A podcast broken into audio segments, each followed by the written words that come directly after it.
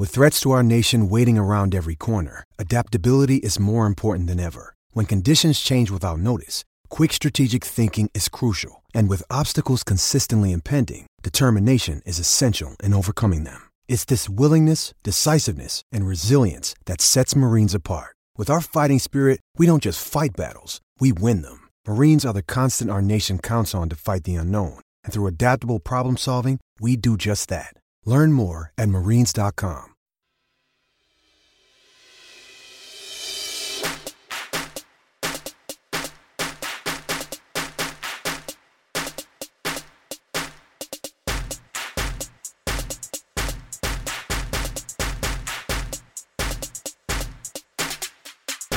Welcome to the 10 12, the podcast that covers all 10 teams in the Big 12 Conference. I am your host, Phillip Slaver, and thank you for joining us as always here on a Monday to recap the weekend that was. Joining me as usual, Jamie Steyer.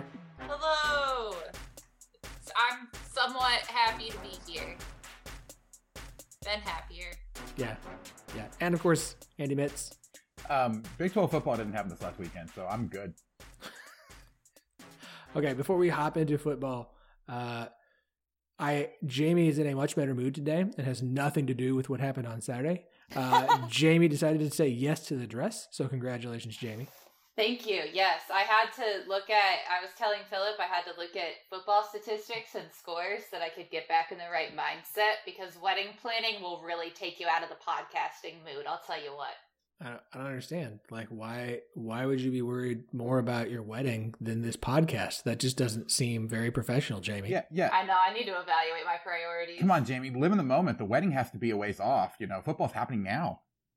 You're right. You're right. And only only one thing is actively costing money. So This is just because Iowa State lost, isn't it? yeah, it's a form of escapism. From now on, anytime Iowa State loses, I'm gonna go buy a wedding dress. It's a really terrible form of coping. I mean, it's very expensive. Um, Yeah. I, I, I feel like a very large bar tab might be a better decision, but you know, to each his own. Whatever. No, does that mean that every time they win, that you go and return the last one? Oh, wedding dresses can't be returned. No. No. How many wedding dresses do you have in your closet, Jamie? oh, we're not going to talk about that on there. That's my own personal cross to bear.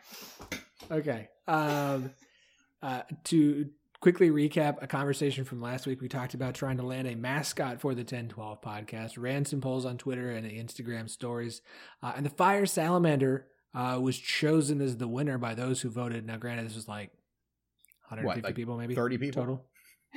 Shush. Uh, All all personal relatives of ourselves. yeah, your dad. Uh, fire. all his w- burners. who I know voted for your rabbit. Uh, Fire Salamander came in first, followed by the nudie, uh, the the nudie branch slug, because who doesn't want to say that? Uh, and then your rabbits and and uh, pufferfish came in. I'm sorry, guys. It's just so I think we'll go with the Fire Salamander. It's not decided. Hey, I'm fine by that. I just gotta. We'll see what we'll see what happens. I wonder if I can like put them all together into some strange mutated animal. Be, no, no. Do like the Hogwarts crest, where you have like all four of them in different parts of the of the logo. There we go. A crest, the Tintel crest. Ooh, I like. That's an okay. idea. There we Well, go. Well, then I I- really I just I need one for like all of my regulars. So then I need like me, the two of you, and then I've got to get one for Chris and and Daniel. Want to figure that out? Okay, T- TBD, folks. TBD. All right, I, you guys came here to listen to us talk about football, not wedding dresses and fire salamanders. So let's hop in. Uh, Jamie, let's just rip off the band aid and, and go ahead and get this game out of the way. Oklahoma State uh, getting the win in Stillwater, 24-21. Look, the the more I've I've thought about this game and the further I've gotten away from it, the more I realize, and I, and I had the thought during the game, the more I realize this is a weird game for the Big 12 because this was an SEC or Big Ten game of old where it felt like if either team could go up by two scores, they would win and the game would be over. And that's what Oklahoma State did. I know that Iowa State got the touchdown late, um, albeit uh, because the refs were terrible the entire game. Both ways. I'm not. I'm Oh not my saying that- gosh, yeah. Like both ways. There were some both ways. Awful. Like they let OSU get away from some stuff. They let Charlie Kolar push off. Apparently, that's just his thing. Uh, that catch that was not a catch that extended the touchdown drive at the end of the game. It was not a catch. Um, refing aside, it did feel like once Oklahoma State went up ten. I know there was a lot of time left. I know Iowa State got the touchdown there late, but it really kind of felt like with the way the defenses were playing, especially Oklahoma State's on Saturday, once OSU went up two scores, that game was pretty much over. Yeah, I kind of felt the same way. And I don't know. So what I said to you the other day was that, you know, I'm disappointed. I'm not surprised. Like, the thing is that Iowa State still truly has yet to prove that they can perform on that large of a stage. I'm not writing them off as far as the rest of the season goes, but they just really struggle in situations like that. And I mean, I think obviously, yeah, it's it's frustrating when you have this big of a game and then the refing is just so inconsistent. It's like you wish that you could just have the game played as opposed to having 15 minute breaks every couple plays because they have to confer to decide what every single call is and whether to pick up a flag, whether to like it yeah, that was like a frustration in its own right. But I don't know, man. I mean, when Breece Hall pops off for a couple really long runs, and other than that, has almost nothing when no one else besides Brock Purdy rushes really at all, when our receiving corps is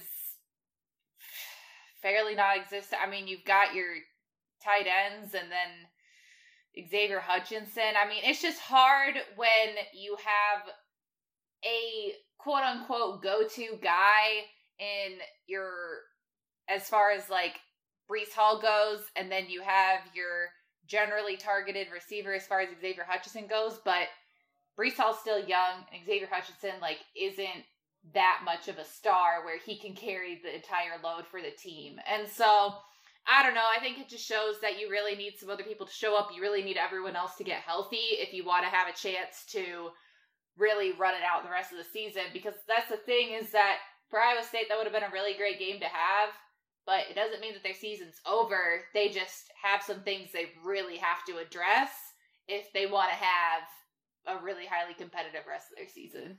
So to to echo off your point on Breece Hall, um, obviously he had the two big runs, the 70 yarder and the 66 yarder.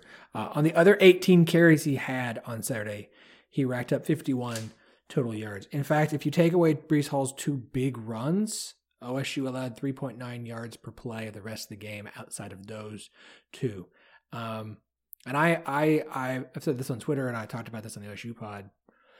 That that first big run of his, the one where they were able to chase him down and tackle him, um, and it ended up with no points. It was a missed field goal after that uh, to me for OSU that was the play of the game was mm-hmm. stopping him from making hitting the end zone because they came away it was a big run but it didn't hurt you in the end. It didn't hurt mm-hmm. Oklahoma State uh, in the end of the game on the scoreboard so it didn't really matter all that much. Um, Andy you've been someone and, and I have agreed with you and I think Jamie has as well and I, the, the thing we've heard the most about Oklahoma State's defense thus far was okay they've played Kansas West Virginia and Tulsa. Let's not overreact okay? Let's not let's not go way overboard um, at this point, now that they we saw what they did to Iowa State and and and understanding held them to 21 points. Um, the drives for Iowa State in the second half, they allowed 15 yards, 74 touchdown, 27 1, negative 5, 6 2, the 83 yarder uh, for the touchdown. And that was the second half for Iowa State. I I am ready to say that this Oklahoma State defense is real. It is good. They have playmakers. They're all over the field. They tackle really well. Uh, Andy, I, am curious your how how your opinion of the Oklahoma State defense has changed after this game. To be honest, I don't know. I, the the thing that stood out to me more in this game was that both of these offenses have serious issues of their own. Like the defenses put up really good statistics, but there was there was some opportunities that neither Oklahoma State or Iowa State could really take advantage of. You know, I mean, we had we had three missed field goals. We had lots of very poor offensive play, and and you know, a lot of those big stops you're talking about in the second half. It was more of Brock Purdy missing receivers or guys just you know missing blocks. Like there was there was quite a bit of stuff where if if the offenses were performing where they could have, then we would have seen a lot more offense. Like we would have seen a lot more. I don't know that the defenses were playing as lights out as I was expecting them to. not now. I'm not, I'm not saying that they were bad, but I'm also saying that I, I expected more from both of these defense, big plays by the defenses, as opposed to what seemed to me to be a lot of miscues from the offenses. Um, obviously, like the defenses are are definitely playing very well, but Iowa State especially left a lot of things on the field that they had opportunities to do it and they just couldn't connect. Um, I, am not sure what's going on with Brock Purdy. He just seemed off for a good portion of this game. And and yes, Oklahoma State got a lot of pressure, got a lot, got, was able to do a lot of things to him. Um, but it's just you know it just seemed like they were both out of sync. You know, Spencer Sanders in his first game back played fairly well, but you could tell that he was a little rusty. Like I expect them to get better as they go.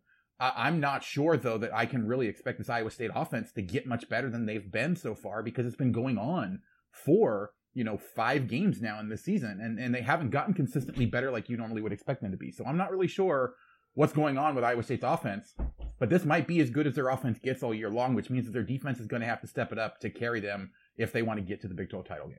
So I think we can officially end Brocktober. No more. I know they still have another game in the month. They're playing Kansas, so, so that doesn't uh, count because I we mean, don't count games against Kansas in reality. That's not so this season. arbitrary. Look, no, no, no, no. As as the resident Kansas fan, you do not count any games against Kansas. I mean, it's it's very consistent across the board for everybody. Yes, so we have to continue to keep that consistency. Look, OSU has ended October the last two years in a row, so I, I I think that's a big deal. As usual, this was a close game, and again, Jamie, I think your point. We'll talk about kind of where things stand more here in a little bit. Um, you know, it's another close game. Iowa State is far from out of this. This is their first conference loss. Um, of course, they've already taken care of Oklahoma. Now they have Iowa State, or they have Kansas State, and they have Texas. But I, I wouldn't get too down on Iowa State at this point just because of, of this loss on Saturday. For Iowa State fans, I know it's tough. I know you're upset. I know there's lots of things to complain about. I, may I suggest a really good way to cheer yourself up? Go to homefieldapparel.com, scroll through all the amazing Iowa State shirts that they have, because they've got quite a few.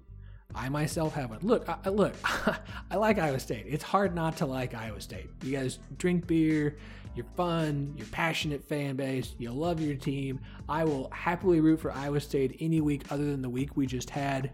And they have some really cool old school logos. I have the Marching Side shirt. It's awesome. There's some vintage Cyclone logos. There's a Hilton Magic tee with a a dribbling. Uh, I own that. That is a great shirt. That's like there are some fantastic throwback Iowa State shirts. So go to homefieldapparel.com. Get you a shirt. Get you another shirt. It's cold out now. I know it is in Iowa. It's getting that way in Arkansas, oh, so it must be that way horrific. in Iowa. They've got sweatshirts, hoodies. Everyone tells me that they are super comfortable. So grab a couple, and they have a a marching Cy hoodie, which is pretty mm-hmm. cool. Um, get you a couple, put them in your in your cart. At checkout, use the promo code 1012, capital T, capital E, capital N, 1 2. Get yourself 20% off your first order. Don't forget, any orders over $50 have free shipping. So that's, I mean, that is a hoodie but I would suggest go ahead and get you get you a, get you one of the gray hoodies. Um, grab grab your red or a yellow T-shirt so they can kind of pop out. So you got the color, a little pop of color there coming out from underneath it. Use the promo code 1012, get 20% off your order. Of course, they have Baylor gear as well and gear from more than 90 schools, and they continue to add them. I know Big News Saturday is wrapping up this coming Saturday. Uh, I know that they will try and do season two in the spring. But hey, they've got great stuff. I love my Slippery Rock shirt. So homefieldapparel.com, 1012 gets you 20% off your first order. I'll be rocking some awesome, comfortable, vintage college sports apparel this weekend. And so it's hard to determine what the next best or most important game of the weekend was. Um, I think we're going to truck on down to Texas Tech, West Virginia. Now, I am a coward. I will admit that here. On our pick spot on Thursday, I took the under. I missed. But I did say I had a pretty good feeling this was a spot where Texas Tech was going to upset West Virginia. I feel very good about being right. I only get a half point because I was not brave enough to make that decision on the pot. I wasn't I didn't put my money where my mouth was, so it's not full credit for it. But it just felt like a game where I like West Virginia. I do think they're number one rated defense in the country thing was a little bit overstated. I haven't loved the offense. And the move to Colombi for Texas Tech in the offense, Texas Tech's offense, everyone kept saying he's a better fit for Yo's system. Okay, he, he played at Utah State there under Matt Wells. And Colombi looked good. He looked good early. Texas Tech defense played well. The offense played well. It spurred on a nice defensive performance. And West Virginia couldn't overcome it. Texas Tech winning 34 to 27. I don't know how much of this game you guys watched. It had a weird kickoff time at 4:30, so I, I, didn't get to. Uh, I watched most of the second half. Um, it was really weird for that fourth quarter of just like no scoring, no scoring, no scoring until Texas Tech took the lead and, and held on to it. I am. Congrats to Texas Tech. You're still out of the Big 12 title game running. Just sorry. You're you're one and three in conference play. You're done. I know there are people in West around West Virginia who are like, "Hey, you know, we're in this. We've got a shot here. Lost OSU, but at least the defense is so good. We could." I never thought that West Virginia was one of the worst teams in the Big 12, but it never felt like they were a serious contender. I think this game kind of confirms that. I'm curious from you guys, how much did you get to watch this game, and, and what is what's your takeaway from it? So I, I, watched basically the whole thing. I was flipping back and forth between the end of the Iowa State Oklahoma State game and this game. Um, to be honest, like I said on the you know on the last week's podcast, like this is the game that intrigued me the most, um, just because I thought Texas Tech's offense, and I I didn't realize that they were you know changing to the Utah State uh, transfer quarterback who is a phenomenal running quarterback, which which you know this is something that we all should have probably seen coming looking at West Virginia because they played a bunch of teams that either try to pass a bunch um, or teams that just have horrible offensive lines, and and so like they haven't really been tested a whole bunch on the ground, and that was kind of the one area of their of their defense that's kind of been weak is guys that can run, um, especially you know quarterbacks that can run, and we found that as a huge issue for this for this West Virginia defense, um, and so it really kind of negated everything or all the advantages that they had because there was a lot of times where the guys were over pursuing and allowing the quarterback to escape, containment, and that led to huge runs for Texas Tech. I don't know that Texas Tech can repeat this though is, is the problem because no other defense in the Big 12 has those sorts of issues. And now everybody knows what to expect from Texas Tech and what they're going to be able to do with this, with this quarterback. And so it's one of those things like, other than the game against Kansas and maybe the game against TCU, like I'm not sure that Texas Tech is going to be super competitive in any any other game unless you know Texas does what Texas does and gives up games that they really shouldn't in, in a bunch of different places. So I, I'm just I don't know that we learned a whole bunch about this other than that West Virginia's defense does have some weaknesses, but that it's going to be really hard to consistently take advantage of them. Yeah, I mean, it's I think that obviously hindsight is 2020, but I don't think that there was anything like shocking that came out of it.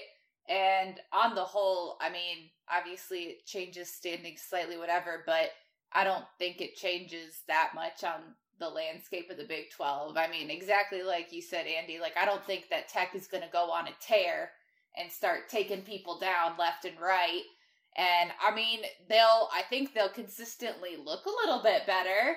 I think that maybe they'll, you know, they'll still pick up some games, but I don't think they're going to go undefeated the rest of the season by any means. Then West Virginia, I mean, yeah, they kind of are what they are. I mean, had a had a pretty solid showing from quarterback as far as you know if you get over 300 yards that's pretty solid in my book but yeah i don't know. I mean i watched a decent chunk of it. My parents basement they have three tvs set up so you can watch kind of whatever you want but you don't exactly fully engage with it so i don't have any like uh, groundbreaking takeaways and frankly i don't think it was a game of groundbreaking takeaways anyway.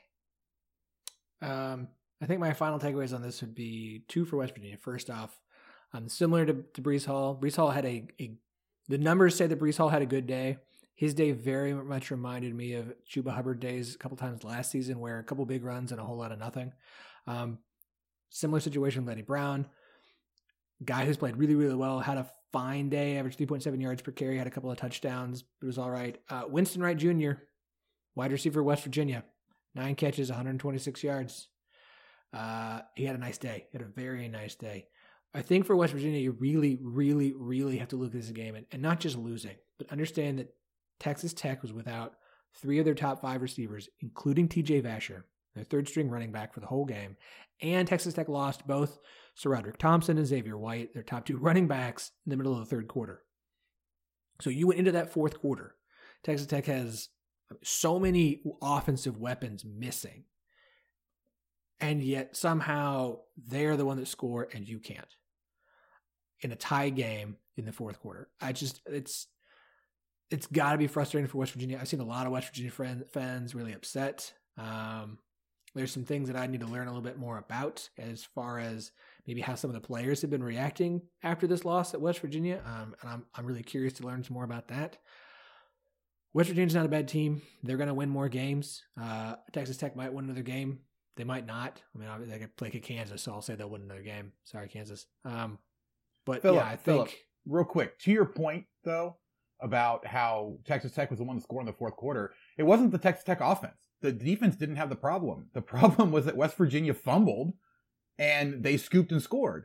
So it's, I mean, it's, it wasn't that the defense let anything up at the end. Like they, you know, there was, it was punt, punt, punt, punt, punt, you know, at the end of the game, other than that scoop and score. So really what it came down to is something we've been talking about with West Virginia is that their offense has significant problems. They weren't able to overcome them. And ultimately the offense is what lost them the game because that was the final touchdown. And so like, you know, again, we're not learning anything new about West Virginia. The other thing that I noticed though is that West Virginia is one of the teams one of the few teams who seems to have still, even in the times of COVID, where there's not really a whole lot of you know fans in the stands, a really hard time on the road, and you know seems to play, be playing a whole lot better at home. And so like that's why like I think this next game they have coming up against Kansas State is going to be extremely interesting because West Virginia is going to be at home, and you know they have a really good defense that is good against the kind of offense that that Kansas State has. So I'll be very interested to see that particular game. But like you know, I don't know that you can say anything about the West Virginia defense coming out of this game because for the most part, they did what they were supposed to do, you know, ex- except for the fact that that one, you know, running quarterback really kind of was able to take advantage of the one weakness that they have. So let's talk Texas and Baylor. Um, do we have to? I think we have to for two things. two things that happened. First off, uh, the big news on Sunday night for those who haven't seen it uh, Baylor's offense, which has already struggled, is now going to be without two, basically their two best running backs the rest of the season. Uh, Ebner and Lovett have both announced that they are opting out for the remainder of the 2020 season for Baylor. Uh, going and looking at Baylor's roster and the three games they've played thus far, didn't get a non-conference game, and the Oklahoma State Baylor game delayed due to COVID. And and I know that Baylor, you know, has had four practices before this game, whatnot. Uh, without without Lovett, uh, Lovett and Ebner. The only other running back on the roster who's had a carry this season is is Craig Williams. Uh, he, he had a couple of runs versus Texas and, and did some damage versus Kansas, but again, it's Kansas. Let's not read too much into it. That's it. So so now Baylor will be without their two best running backs uh, for the rest of the season, and and I know we don't talk a lot about their running backs when we talk about running backs in the Big Twelve. love it. It's really good. Ebner is a solid back. Um, this is a huge loss for a Baylor offense that has been struggling this season. It's weird. We came into this season and and the conversation was we felt good about the offense, especially with Charlie Brewer back, and we're concerned about the defense with all the guys they lost. And thus far for Baylor, their defense has been pretty solid and their offense has been putrid. I mean, if you go look at this game against Texas, it was 27 to 3 until the fourth quarter and then and then Baylor put up 13 points to make it look a little more respectable. Um, Baylor's only win is Kansas.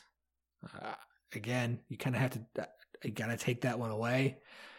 Baylor has not been good this season. Defense is fine. Defense is solid. Uh, the, the, Baylor TCU game, which we'll talk about in a minute, coming up this weekend. um, I think the problem for this game is a Baylor is just they've got real problems, and these problems are going to continue to mount. And I have no real takeaway from Texas because congrats, you beat a Baylor team who can't score, and you put up 27 on a decent defense. So, anybody else with some thoughts?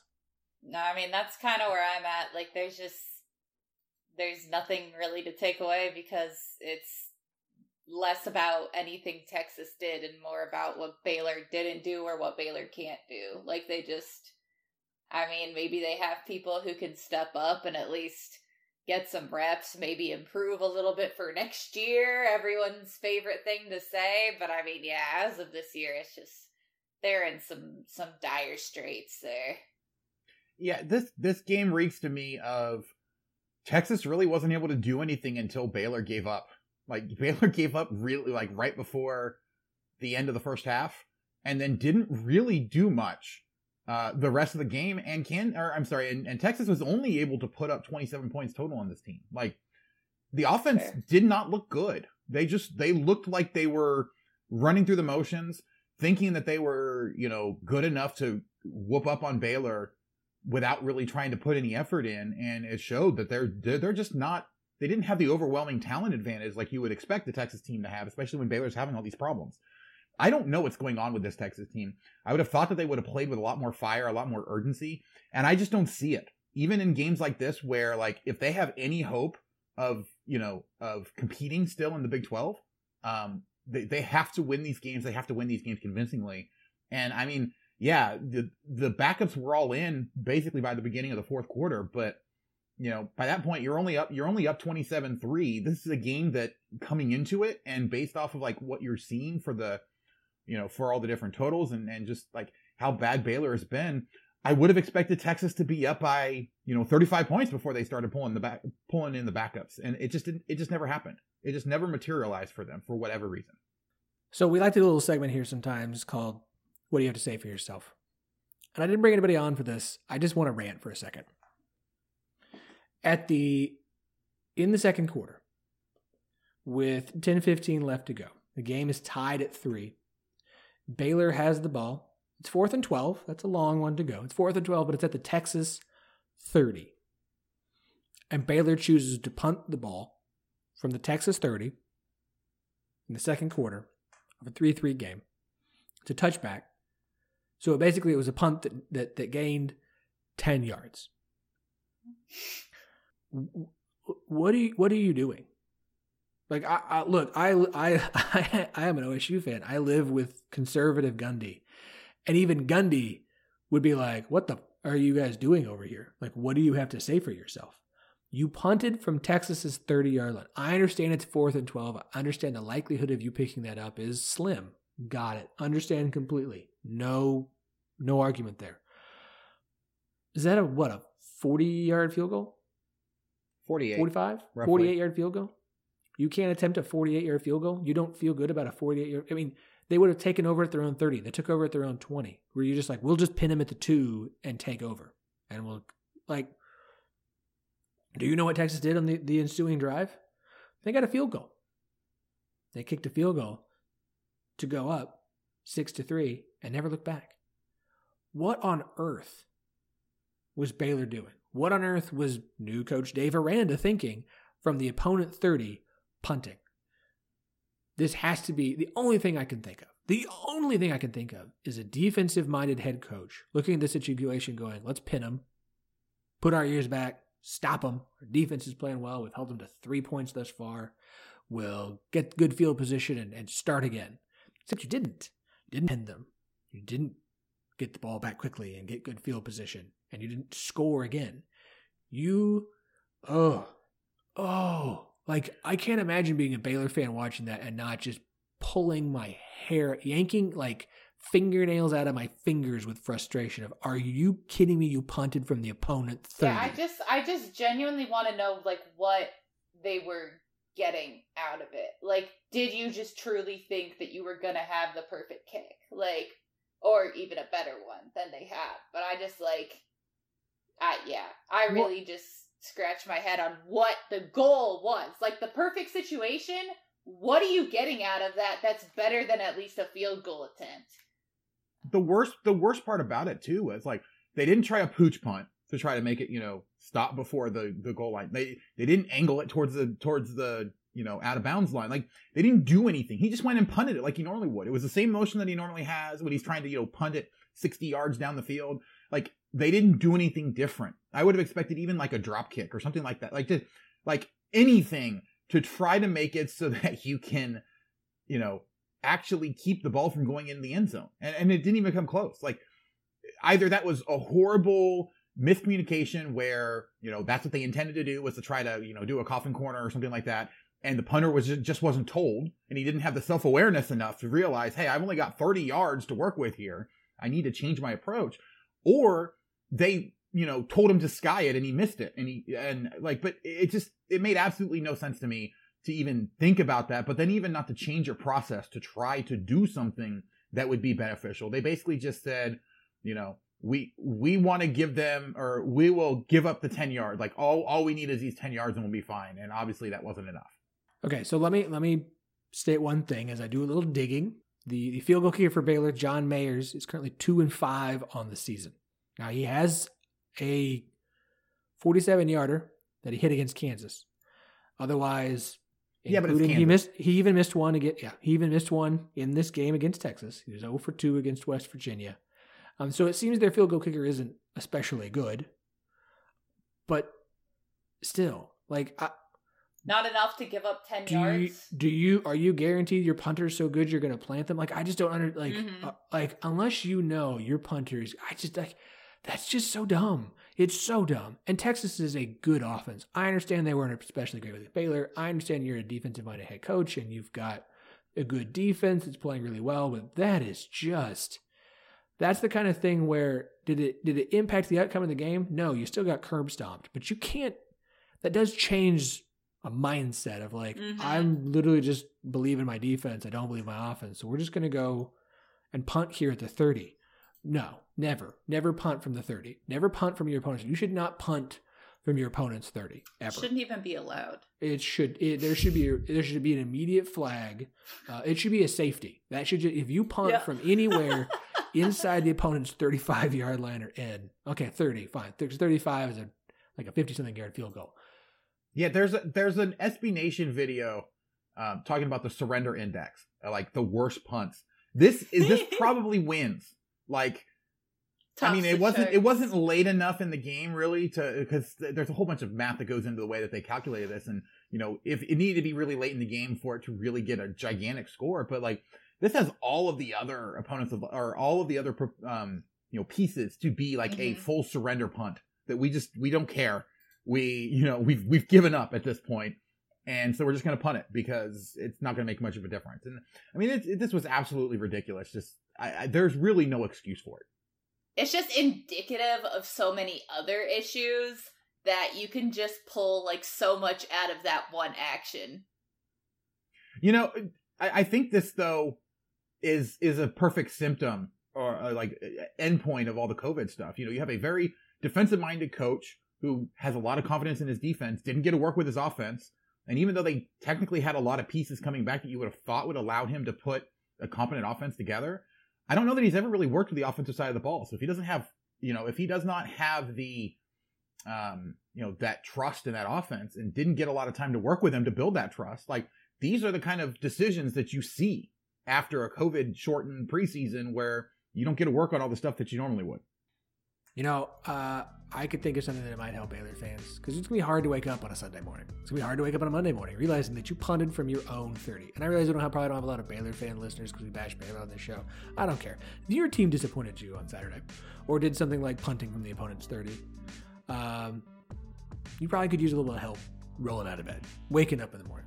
May I suggest a nice hot cup of coffee from Lazy Fair Coffee? Ethically sourced beans from around the world, roasted right in the heart of Big 12 country in DFW. They got a variety of flavors, something for everyone, including, and may I suggest, and, and I'm loving this, um, if you want a coffee that's basically Yoo-Hoo disguised as coffee, then you want Lazy Fair's number one seller, Honduran Sunrise. Sweet, chocolate, and caramel. Literally described as it's basically Yoo-Hoo disguised as coffee. So if you like your coffee sweet, you like a little bit of sugar in there, then Honduran Sunrise- Sunrise, the number one seller, just might be the right bag for you. So go to lazyfaircoffee.com, L A Z Y F A I R, coffee.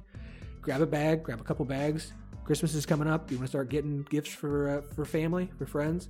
Grab another bag, throw it in your cart, Use promo code 1012 TEN12 get 10% off of your order. Don't forget if you live in the DFW area, you get free shipping on whatever you get. That includes the body scrub, that includes the dry rub. So go to lazyfaircoffee.com. We would appreciate it. I think you're really going to love a cup of coffee from them. You know who else could use a really great cup of coffee? Kansas TCU fans after offense? Oh, no no Keith- Kansas fans after seeing Do you want to watch talk about the game? special like teams give up two punt fans. return. I'm sorry, I have to get this off my chest. This is absolutely ridiculous. One, I, I, you know, there was plenty of things to be mad at the Big 12 refs for, but that would not have mattered in the outcome of the game. Um, those two punt return touchdowns were absolutely ridiculous. Kansas actually played pretty well on defense for the first, you know, two and a half quarters, pretty well on offense for the first, you know, two and a half quarters. The special teams was absolutely, absolutely abysmal. I mean, it was, it, it turned everything in that game. And, and I don't know what the, like, there is no excuse for it. Uh, I really have no idea what's going on. I was not, or I would not have been surprised to hear that the uh, special teams coordinator was not allowed on the bus back home. Uh, unfortunately, that didn't happen. So I, they've really got to. That, that's all I really want to say about this Kansas Kansas State game because I don't know, like you said, I we don't you don't really learn anything about the other team when they play against Kansas because it's just so bad. I just have no idea how a college football team can have one phase of the game that is just that bad, and it's a different phase of the game every single game. You should we should form a support group for Iowa State fans if we could go back in time to right after our first game of the season. We would have really been a shoulder to cry on for you because we've been there, pal. Oh, look, Kansas and Iowa State, we have a long history of, you know, supporting each other when when it's absolutely horrible. When when your game has year in and year out for a good decade been called the toilet bowl of the Big 12 conference, um, yeah, no, I, I'm just hoping that one of these days that Kansas will get a an Iowa State like um, you know, rise from the depths of the conference. We'll see if it ever happens. Like I, I will say this for this game, it did feel like early on, at least for the first quarter and into the second, like this game was closer than the score indicated. Obviously, you had the two, uh, you had the the pick six, and you had the two return touchdowns for Kansas State, which you you felt like this game was close, and then you like I was watching the score, like okay, this isn't bad. Next thing I know, it's thirty four to seven at halftime, and I'm like, oh, the game's over. And it came across that way coming out of the locker room. Kansas State scored on their first three drives, and it, it was completely just ridiculous. Like it felt like this game was close, except for just little things here and there. And I I like Kansas is bad. People can rip on Les Miles. He's there to fundraise and help with recruiting. And this season is just going to be a bad year. And I I don't see Kansas winning a game. They might not score more than 14 points again the rest of the season unless someone puts in their backups in the after halftime. Like That might I- be enough against TCU though. We'll see. Oof. No, TCU. TCU. that's funny. That's good. Okay. You know what? It's enough Kansas. Um, Yeah. Not to ignore Kansas State, but we'll get to you guys later. You played Kansas. I was I, I was trying to give you a nice segue. it's a nice segue. TCU I'm going to take Yeah. that. I'm going to just just back it up. Let's go to the segue. Um, TCU's defense is not the problem. TCU's defense is not the problem. TCU's defense is not the problem. Um, and for any TCU fan listening who disagrees with me and doesn't listen to Parker or any of the other TCU people who were smart, um, Max Duggan is not the problem. Max Duggan is not the problem. Uh, the wide receivers who are unreliable and have been for two years now. An offensive line coached by a non-offensive line coach. He is an offensive line coach by title now. I believe he used to coach a completely different position before this. Not what you want from your offensive line coach. Um, and an offense that still feels like there's too many cooks in the kitchen and they can't figure out what it is they want to do. I went back and looked in this series because you know, oh well, you OU they just that yes, OU has put up some points on TCU and Gary Patterson's defense. Um, they have the last two years though. OU scored 28 and 33 this year. The problem for TCU is they haven't put up more than 27 in their five meetings in the last four years because they met twice in 2017. They have not put up more than 27 points in this series. You are not beating Oklahoma scoring 27 points. I don't care how good TCU's defense is, and it's always a good defense. It, it, it is, it's a good defense. But you can't, you held them, again, this year, you held Oklahoma to 33 points that should be enough to beat Oklahoma, especially an Oklahoma team that doesn't have a really good defense. Like I I just for TCU until they get until Gary Patterson gets the right people in place to figure this offense out. I don't care who your quarterback is. TCU is going to continue to lose games, and, and then I, you have to wonder at a certain point, and I'm not going to get on the the Gary's got to go kind of crap, but there is a certain point where it's like, dude, you've got to do something different because what you've been doing and bringing in your old buddy from Minnesota, it ain't working. It is not working and it continues to not work. And I understand it's a COVID season and it was a weird off season and it's not normal and blah, blah, blah.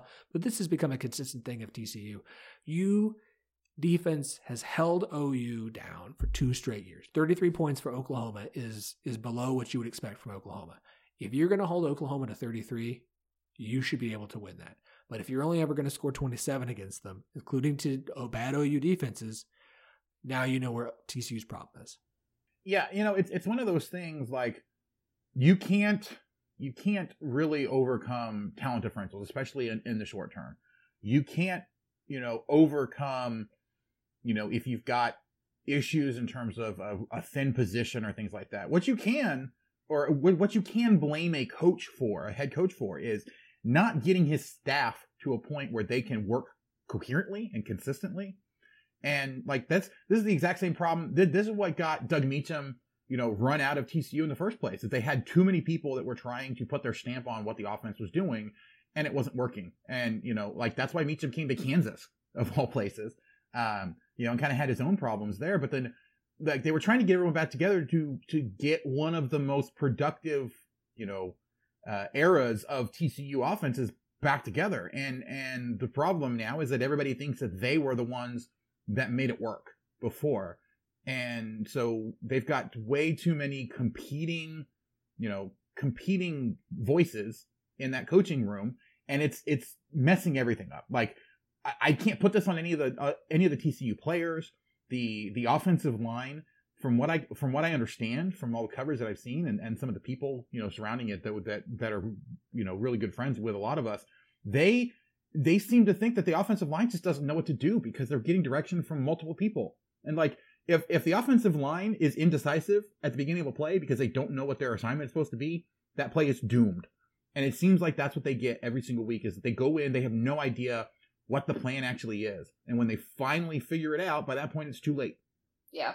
I mean, I if there's anything that I know, it's coaching and I've been around a lot of coaching staffs and if you aren't it's exactly what you're saying. If you're not on the same page, I mean, there's very little hope to recover from that. Like it really doesn't matter how great of athletes you have. You can have extremely smart, extremely capable players, but the best thing that you can be as a player is coachable.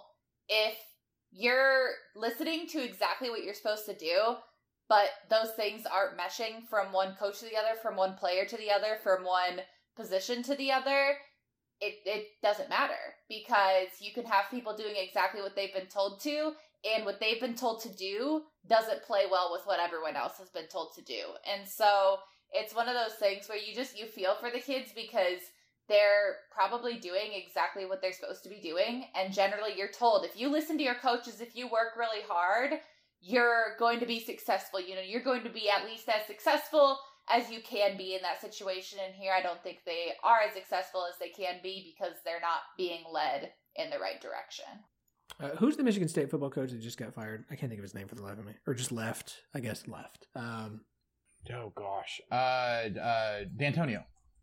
Yes, Dantonio. Okay, so Dantonio in his last season, remember everyone was mad because his coaching staff wasn't doing any good and he wouldn't find anybody. So he literally just moved everybody's jobs around, and it was bad. Uh, so if you didn't know this, TCU's current offensive line coach is Jarrett Anderson. He was basically their inside receivers coach for years.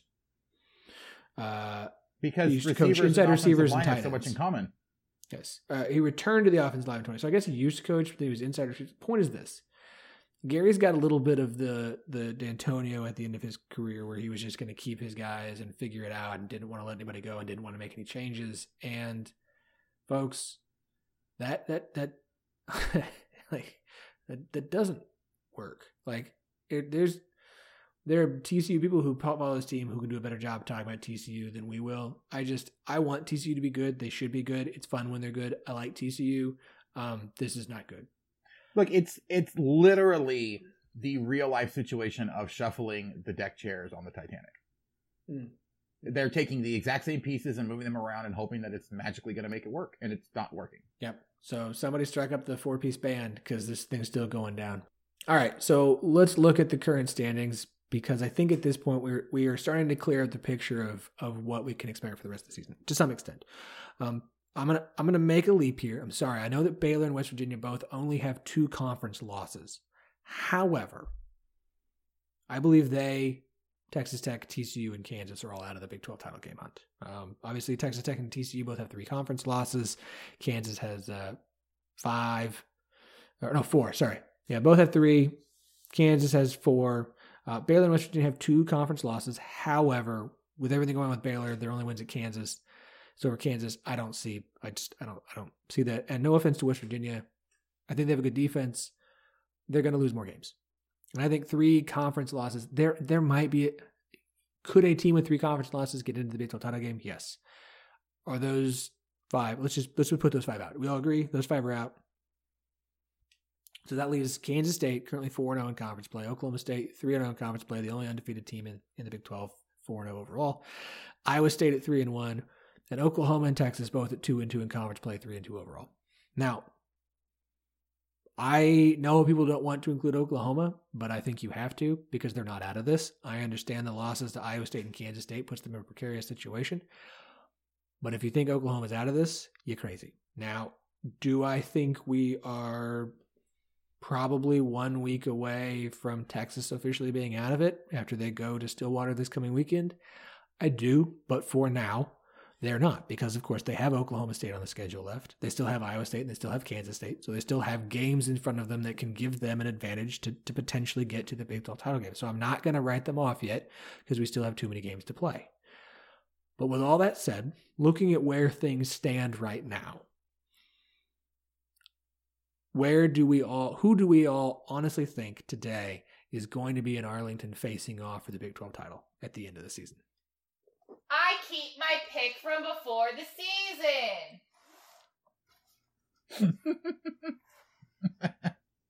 I'm prescient. I am smart. And I'm sticking with it. Dang it. Oklahoma State and Iowa State. And I look forward to making Philip go back and clip me making that extremely flippant prediction that I put all five of my brain cells toward, and I will put no more towards it. That's it. That was probably the scariest moment that I've had on this podcast in a very long time. What you're missing on the podcast is me getting right in my camera to yell at them. Yeah, I was sitting here, just a little bit of inside podcast. I was sitting here looking at the slate of games coming up this weekend and trying to come up with a good answer. And all of a sudden she's yelling at us. And I look over and it's just like her nose and eyes. And I'm just like, wait a minute, what? um, no, but I mean, I, I do think you're right. I think at this point, Iowa State and Oklahoma State are the two best teams so far. And I understand that Oklahoma technically has a shot, but Oklahoma, in order for them to make it, they are they need both Oklahoma State and Texas to essentially win out from this point forward, and Oklahoma has to win out because what they need is they need the number one team to be the clear cut number one team. They can't afford for Oklahoma State to lose to like Kansas State coming up.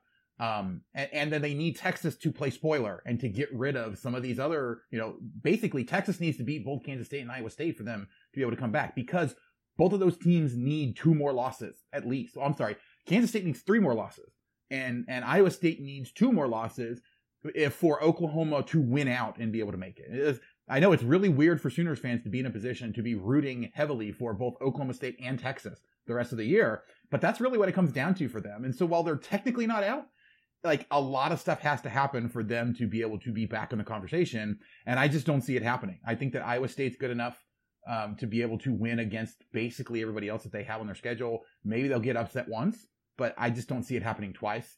I don't think that Kansas State is going to beat you know both Oklahoma State and Iowa State to get an opportunity to make it there. And so really I'm left with you know and and, and honestly I think Texas is going to fall off pretty quickly here.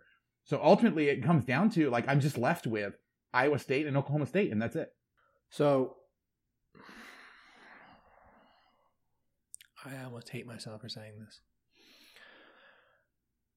I think it's Oklahoma and Iowa State. So hear me out. I agree. Iowa State has to lose three games. They're not going to. They'll probably lose another one along the way. But Iowa State, I think, is going to get in. The problem for Oklahoma State is you still have Texas, you still have a road game at Kansas State, you still have a road game at Oklahoma, you still have a road game at Baylor, a road game at TCU, and Texas Tech on the schedule. And I understand that those last few games I listed off, you should see Oklahoma State win. But Oklahoma State is, over the past few seasons, has a habit of losing games they shouldn't lose. And I'm not going to pick Oklahoma State to beat Oklahoma until they do. So if OSU loses a game to Oklahoma and loses another game and Oklahoma wins out, which I kind of think they might, OU will have the tiebreaker for Oklahoma State. Now, this is the part where Kansas State fans are like, but they have to, I think Kansas State's going to lose three games. They have at West Virginia, Oklahoma State at home, at Iowa State, at Baylor at home versus Texas. I know Kansas State's been good. I understand. Now they have to play all these games with Will Howard, not Skylar Thompson anymore. I think Kansas State will lose three of their last five. It'll be a nice season for them. Um, they'll finish. What would that be? Uh, six and six and four. Okay, um, it's a nice season. Congrats, that's a winning season. You're going to a bowl game. Um, I think Kansas State knocks himself out of it. I think OU wins out. I think OU OSU loses twice, including Oklahoma. OU wins the tiebreaker, and we get an Oklahoma Iowa State rematch in Arlington. Yeah, but what you're forgetting, that also requires Iowa State to win out. And look, I mean, Iowa State has some problems of their own. I see them dropping at least one more. And, and I mean, like, I wouldn't be surprised if it's just one, but then Oklahoma State has a tiebreaker on Iowa State. Iowa State has a tiebreaker on Oklahoma. I'm not sure how that three way, you know, tie breaks out, but I, like, I don't think it's a given that if Oklahoma State loses to Oklahoma, that they're going to find themselves in that situation. And so, you know, I also easily could see that Oklahoma State, the only game they lose the rest of the way is to Oklahoma because, you know, their defense is that good. And, you know, the offense is kind of figuring out what to do. Like Spencer Sanders immediately gave that offense a bump and uh, it was his, it was his first time back for this season. So like, I, I see the Oklahoma State offense getting better. I see the defense is already really good. They, they seem to me to be the best team in the Big 12. And I don't even think it's necessarily that close. I think Iowa State played them pretty close. Iowa State has again a phenomenal defense, but their offense has some issues. Like if I'm picking a team out of the Big 12 that is far and away the favorite, it's got to be Oklahoma State because they seem to be the most complete team so far, and they're only going to get better. I'm just too much of an Oklahoma State pessimist. Okay, it's my it's my my my long fandom has made me a pessimist. I can't believe in good things, so I'm just yeah. I'm just not gonna. Um, okay, so we're we're we're going a little long here. Let's go ahead and wrap this up. Which game this weekend is everyone most excited for? Obviously, we have uh, starting 11 a.m. We get Kansas State at West Virginia, um, and Iowa State at Kansas. Uh, for our midday treats, we've got TCU at Baylor at 2:30, Texas at Oklahoma State at three, and for our nightcap, Oklahoma at Texas Tech at seven o'clock. Which game, uh, Andy? Why don't you take this one first? Are you most interested in? Well, I, am not going to do that to myself and say Iowa State Kansas because I mean it's the only one that that I don't think any of them really jump out to me. I am such a glutton for punishment though for bad football because I'm a Kansas fan. Obviously, I am. Um, that TCU Baylor one is the one that's the most intriguing to me because I see two teams that are obviously struggling. I don't think either of those are going to have a very good you know season the rest of the year, and so it really comes down to you know which of those two teams is going to find a way to not completely suck in this game, and I'm not sure who it's going to be, and I, and that's kind of intriguing to me because the rest of these games, like, you know, if the only the only other game I think that's really going to tell us something because I think Oklahoma State's going to wallop on Texas, and I think Oklahoma is going to honestly beat down Texas Tech, no matter how much people want to talk about Halloween, you know, down in Lubbock. Like Kansas State, Virginia, West West Virginia has an opportunity to tell us something about those teams, but only if Kansas State doesn't win. Um, you know, otherwise it's we're going to see the exact same things from both those teams. We're not really going to learn anything. And so the only one where I think that we're definitely going to learn something about one of the one of the two teams or both of the teams that are in there is that TCU Baylor game. It's probably not going to be pretty football, but it's at least intriguing. Yeah, you kind of took the words right out of my mouth. Like, I, well, as far as K State West Virginia goes, like I think that that's where you could maybe see something that you didn't already know about a team, but I wouldn't put too much stock in that because I think that K State will still win. Um, frankly, above uh, most of the actual gameplay over the weekend, I will be watching uh, Raptly to see what costumes the mascots come out in for Halloween, and I will be ranking them on my Twitter. So I just don't want those schools to disappoint me. So what you're saying is that the most interesting thing from Big 12 football this weekend is probably going to be your Twitter, where you're ranking mascots. I hope so. Yeah. That's the goal. That's always the goal. Okay. Okay. Um, I, I'm I'm leaning Kansas State, West Virginia uh, here, and and it's because and spoiler for Thursday, I know that, and I can't believe that the Vegas line opened up with West Virginia minus five, which is insane to me. It's already dropping. It's at three and a half for Kansas State right now. But I came into this weekend and I came in ready to this pod and I came in as of last week ready to go. And this is a sneak peek for Thursday. I don't know, whatever that line is, I'm taking West Virginia. I think this is the first loss for Kansas State in conference play. Like I said, I think they lose three games. I think they lose here. I understand what West Virginia happened to West Virginia at Texas Tech. West Virginia is going to be at home. This is the first game against a good, a full good. I just Will Howard. I know they're able to to get the win at TCU. West Virginia is a better team than TCU. West Virginia is a better team than TCU. They are this year. Um, I think West Virginia gets this win. I think it's they. I understand what Vegas where Vegas has the line, but it's going to be an unranked team beating a ranked team. I think West Virginia gets this win. I'm really interested in this game because if Kansas State can win, and I'm curious to see how Kansas State looks with Will Howard against not Kansas, we may have to take Kansas State more seriously. Because this is also, uh, you know, you you wonder if Kansas State will be in a look ahead spot because they're going to have Oklahoma State coming to Manhattan the following weekend. I just this is a very interesting game to me. TCU Baylor is interesting, kind of like that Cactus Bowl was interesting, or the Cheez It Bowl was interesting, where like eight turnovers with TCU. I'm just curious and interested to see if the TCU Baylor game, if if either team scores more than nine points, um, that'll be interesting to see. Uh, but the Kansas State West Virginia game, I think it has a, I think it has a big impact. I think it's a game that, especially like Oklahoma and Oklahoma State, are keeping an eye on as far as conference standings go. So uh, that'll be my 11 a.m. game because I'm not going to watch Kansas play. Sorry. Um, I don't blame you. Yeah, not at all. I don't, I don't Kansas fans are going to watch that game. I mean, State I'll, fans will watch for a bit. I'll be watching it because I have to talk about it. But other than that, I would be, you know, I'm gonna I'm gonna watch it for probably the first quarter. Iowa State will be up by you know five touchdowns by that point, and then I can say, okay, my job's done. All right.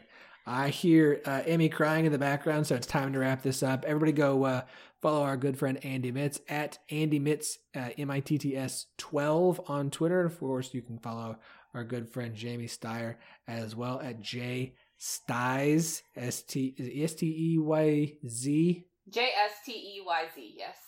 Yeah, you get these weird. What's the number? There's a number. There's, There's no number. No number. There's no number? No number. Man. Okay, J S T E Y Z, whatever. You can follow us at 1012 Podcast, T E and the number 12, the word podcast. We have a number. Uh, of course, you can follow us on the gram, 1012 Pod. We should have an Instagram live this week. We'll see. We had to cancel last week. Babies, what can I say? Uh, of course, lazyfaircoffee.com, homefieldapparel.com. 1012 saves you some money. We'll be back on Thursday with picks.